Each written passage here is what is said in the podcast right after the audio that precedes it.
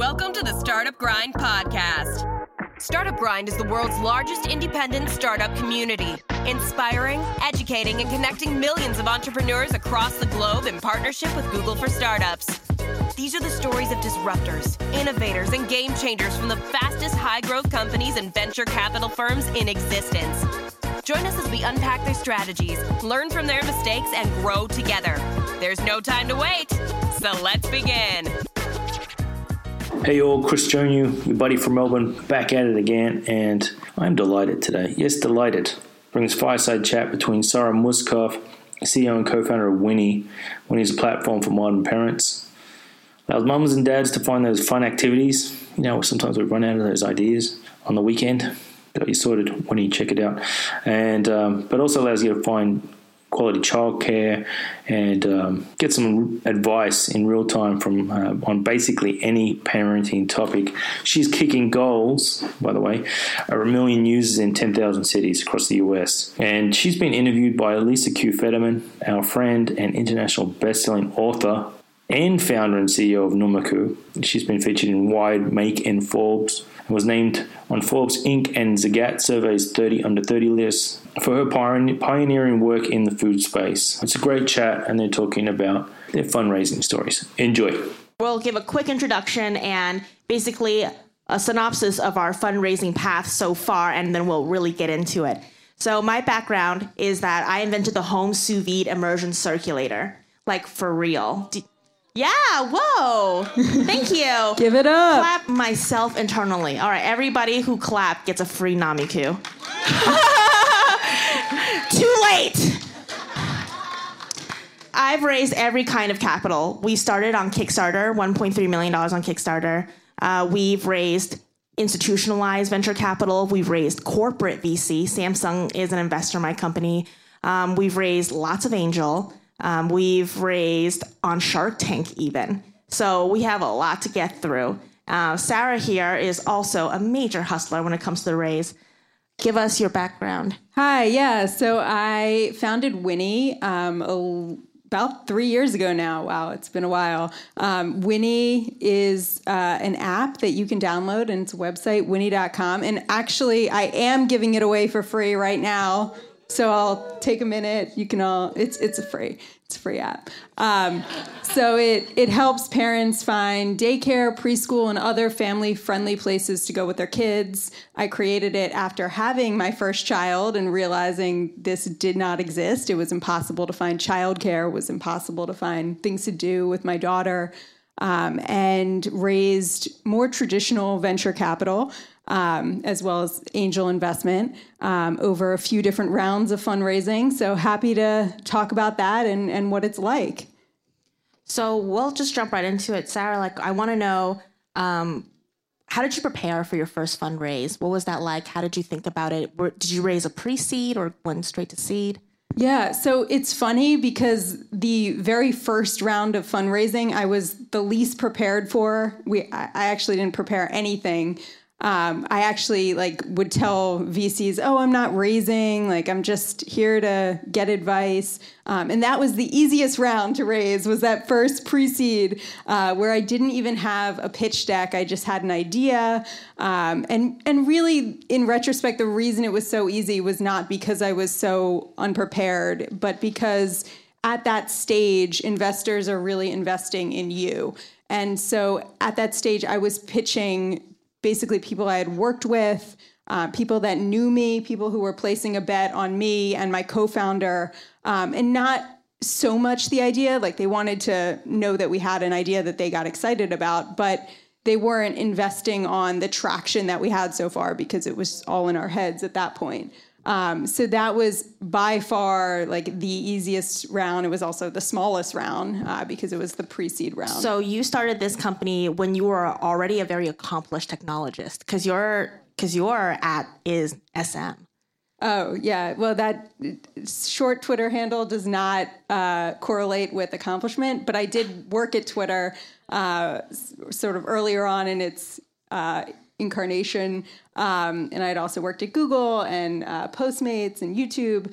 Um, and a lot of the people that I'd worked with went on to do really important things. Me, not so much yet. Uh, but a lot of people I worked with became like famous or wealthy, um, which is great when you're raising money because it turns out all those people are people that can potentially fund your company. So it was really helpful that I wasn't a complete asshole to people I had worked with previously.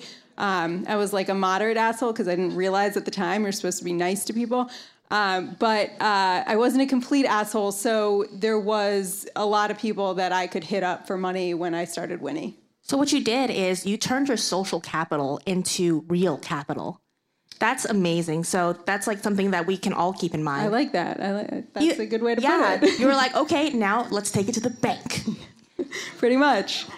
My, my first round, I did not have a lot of social capital. I was 22 when I did a DIY open source sous vide machine. And I went to traditional investors because I thought that was the game. You know, you have an invention. This is my like cartoon daydream. I have an invention, you know, dun, dun, dun, take it to the big millionaire investor and just be like, let's do this, let's grow it together. I have a spreadsheet about like 80 investors and all everything next to it is no, no, no, no, no, no, no, no, no, no, no, no, no, no, no, no. And each time it was different. It was like, you are too green. Um, nobody's going to buy something where you have to cook food in a plastic bag in the water, even though every single top chef in the world was already doing that. So then I was just like, dude, F this. I'm just going to go into credit card debt. I- it- this is um, obviously descriptive, not prescriptive. It- don't don't do that if, if you if you can help it. Um, I I pray that you are independently wealthy, that you could just kick it off yourself. So 22, no funding. We um, went to China, and then when we came back, one week before our wedding, we begged our wedding videographers, like, please, could you help us make a Kickstarter video? We put it up on Kickstarter. It becomes the number one most funded project in our category. Yeah. Thank you. And I'm glad I was also not an asshole to the investors. I wasn't just like, well, fuck you then. If you don't want to fund me. Because they all came back. They're like, wow, Lisa, amazing traction. How much money do you need? I was like, huh? How much you got? so, so what was your second round like?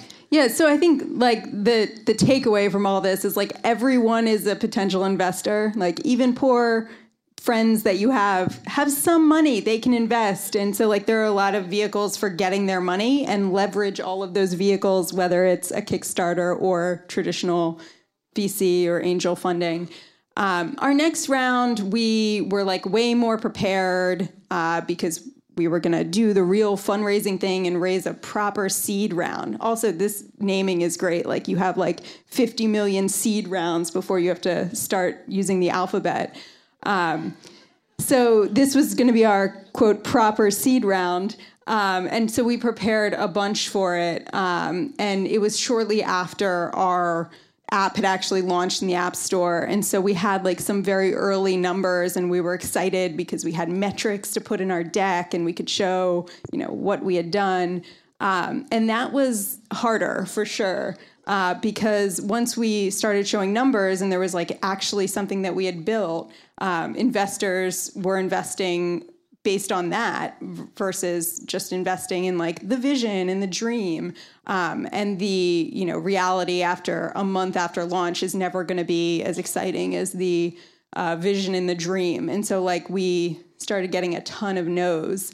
Um, and that caused us to take a step back and we actually got some really good advice from um, some folks who had invested in our pre-seed round um, which was like don't focus the conversation so much around what you have built because it's only been a month and focus more on where you're going and, and what the you know big vision is. Um, and when we sort of did that which was hard for me i'm a product person and so like i wanted to show all the cool mocks of my product and what we had built.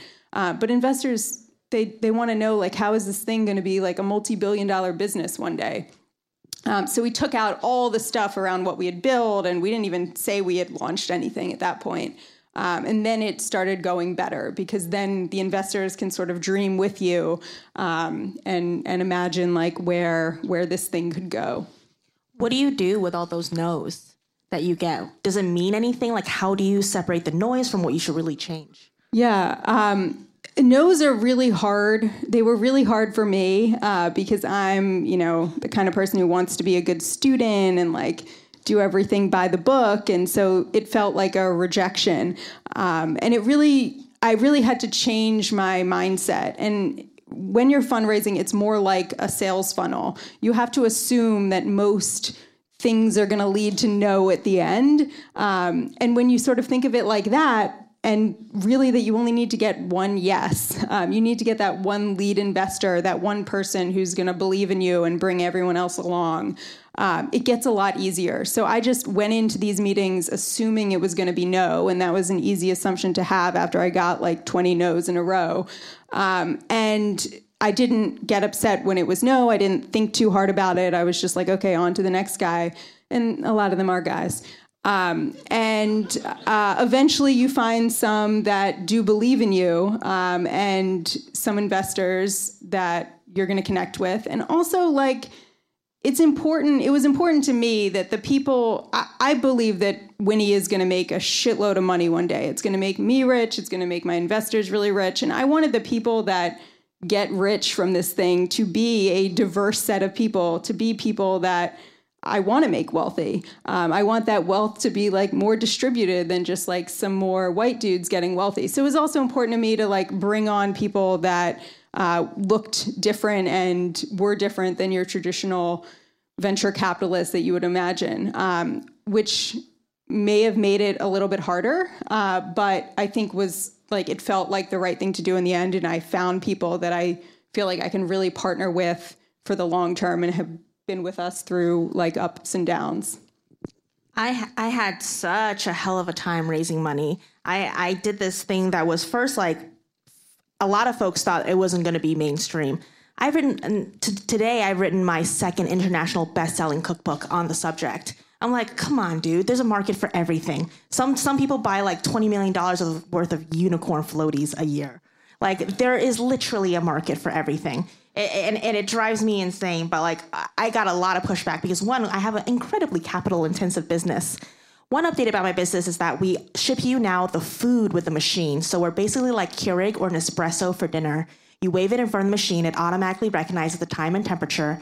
You can put as many bags in there as you want, and in 30 minutes, you have a gourmet meal for your entire household.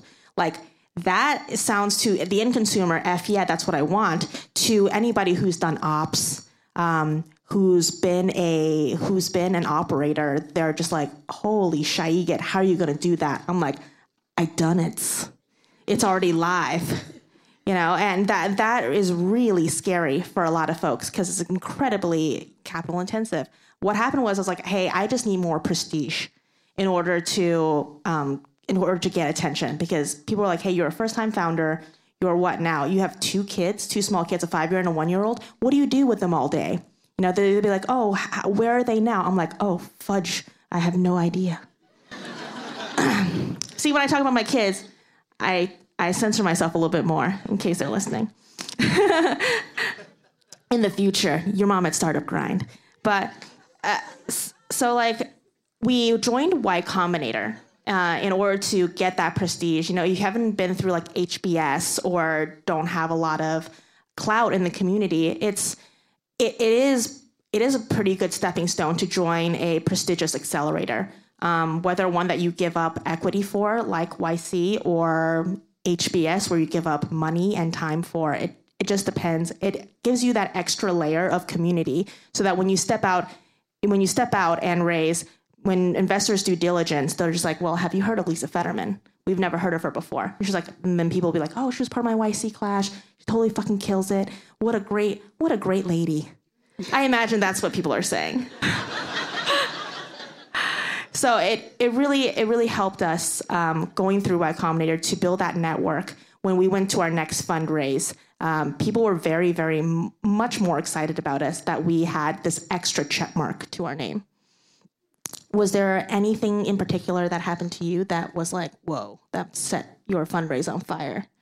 Yeah, I mean, you you bring up an interesting point, which is that uh, you know people said to you like, "Oh, that's never going to work," when you had already built it. I think women, underrepresented groups, like you tend to be underestimated. And it's like we would get all the time, oh, that's a good idea, but I don't know. And it's like when we were raising our last round, we had over a million users in over 10,000 cities. And it was like, I don't care if you think it's maybe not a good idea. Like, look at the numbers, look at our traction. Um, but it's hard for some investors to separate like their personal views of oh i don't know if i really need to find childcare because i have you know a lot of money and i don't have to worry about that um, with what real humans actually need and use um, and so like it was helpful for me to just remind myself that it's not me. Um, especially our last round like i raised when i was in my third trimester of pregnancy. So i was like walking in there like this big pregnant woman with a kid at home and another kid on the way and got all the usual questions of like well what are you going to do? Like how is it possible? Um, dog crate. yeah. Um, and uh, so it's just helpful to keep in mind like especially if you're someone who's uh, underestimated because you're a woman or you're a minority it's not you, it's them. And so, like, yes, you will have to talk to more people to get that yes. Um, but the no isn't something you're doing wrong. It's just the patriarchy. Um, and so that was helpful for me to always like keep in the back of my mind. Uh, and it just kind of gave me that extra push. Um, I also like had a baby I was about to birth, and I was like, I need this money before I have this baby, um, which is another helpful push. I recommend pregnancy to everyone smash the patriarchy, get preg, birth babies. so we have a great question that's that's up here on our monitor. It says, "To what extent is a is a VC involvement or influence on your creativity, product, and services?" Ooh, that's such a good one.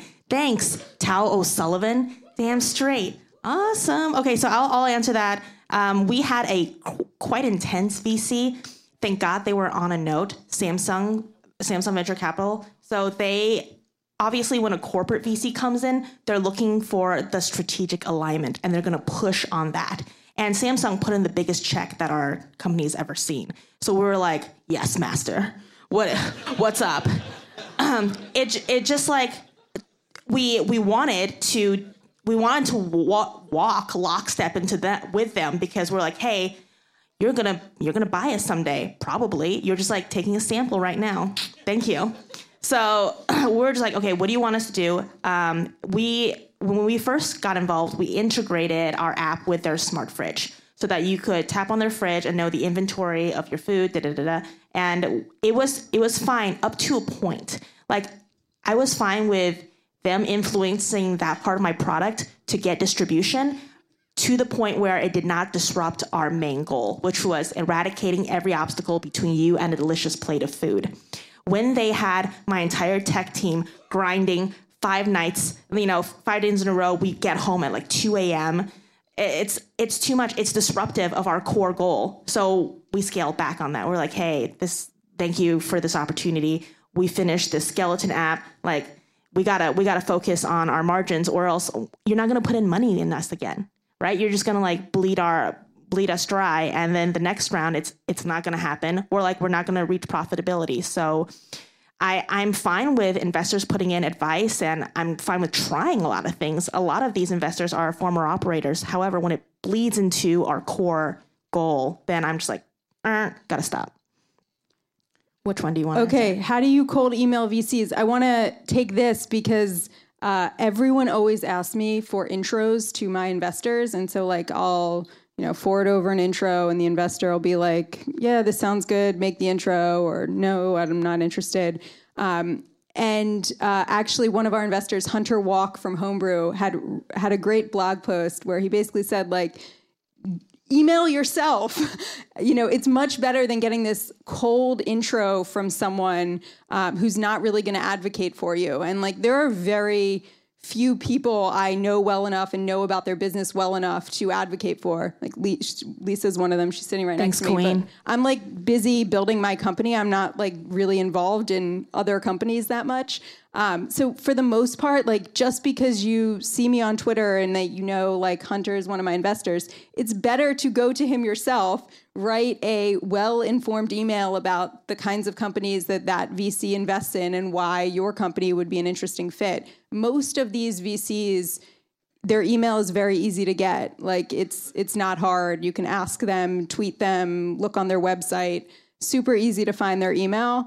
Um, and and it's much better to just email them with a thoughtful email than to try to get some third degree connection of someone you once went to school with who may know your sister um, to write an intro that is just going to get a no from them. It's it's also harder for VCs to say no when you email them directly to your face um, versus if someone passes on an email, they can just be like, eh, yeah, tell them no, I'm not, I don't want to meet. Um, so I highly, highly recommend you just reach out to people directly. This is what I did, um, sort of regardless of whether I really knew them or not, unless I knew I could get a really strong intro from someone. So this is a quick one. Oh, there was one on here. What inve- what uh, basically note did you use to take pre-seed and seed capital? Pre-seed for for us, like we didn't know better before we joined Y Combinator. There's a safe note. Safe notes are freaking fabulous. Use them when you can. Um, we just did it on convertible, and then later all the convertibles converted into a price round for seed. Yeah, I actually raised my very first pre seed round on a priced round. Um, I've also done notes and safes uh, for like interim funding. It's all basically the same at the end of the day. Like, there's not some huge trick. Uh, it, it's just like, what is your cap or your valuation? Um, and you have to make sure that keeps going up in subsequent rounds, or you're taking a lot of dilution. Um, so uh, it's really just whatever the vehicle is that makes the most sense for the investors you have involved and the amount of legal fees you want to spend. Uh, last question, you pick, Sarah. Oh, um, did investor feedback ever make you think you had to change the direction of your business or goal? Uh, yes, but really all I had to change was my pitch. It turns out, like, you can pitch what the investor wants to hear and then you can take their money and then you can build the thing that's actually going to make them a lot of money um, and and we figured out this trick kind of late in the game um, and uh, it took one of our existing investors to kind of tell us like you know stop talking about like the parents and the daycares that you're helping and talk more about like the data that you have and all this proprietary information uh, so we, you know, made our pitch sort of more data centric. Um, and less like touchy feely, um, and and it helped. Um, and so you know the specific trick for your pitch will be depending on on what you're building. But I would just say like you can pitch whatever you want. Um, it doesn't have to be exactly the way that you're actually going to build the company once you once you raise the round. Thank you, everyone. This is our talk. If you want to fund us, come find us. If you want us to help you with funding, let the people who want to fund us talk to us first. Thank you for tuning in. To keep up to date with all things Startup Grind, visit us at startupgrind.com or join us at an event in a city near you. Until next time, chase the vision and keep hustling.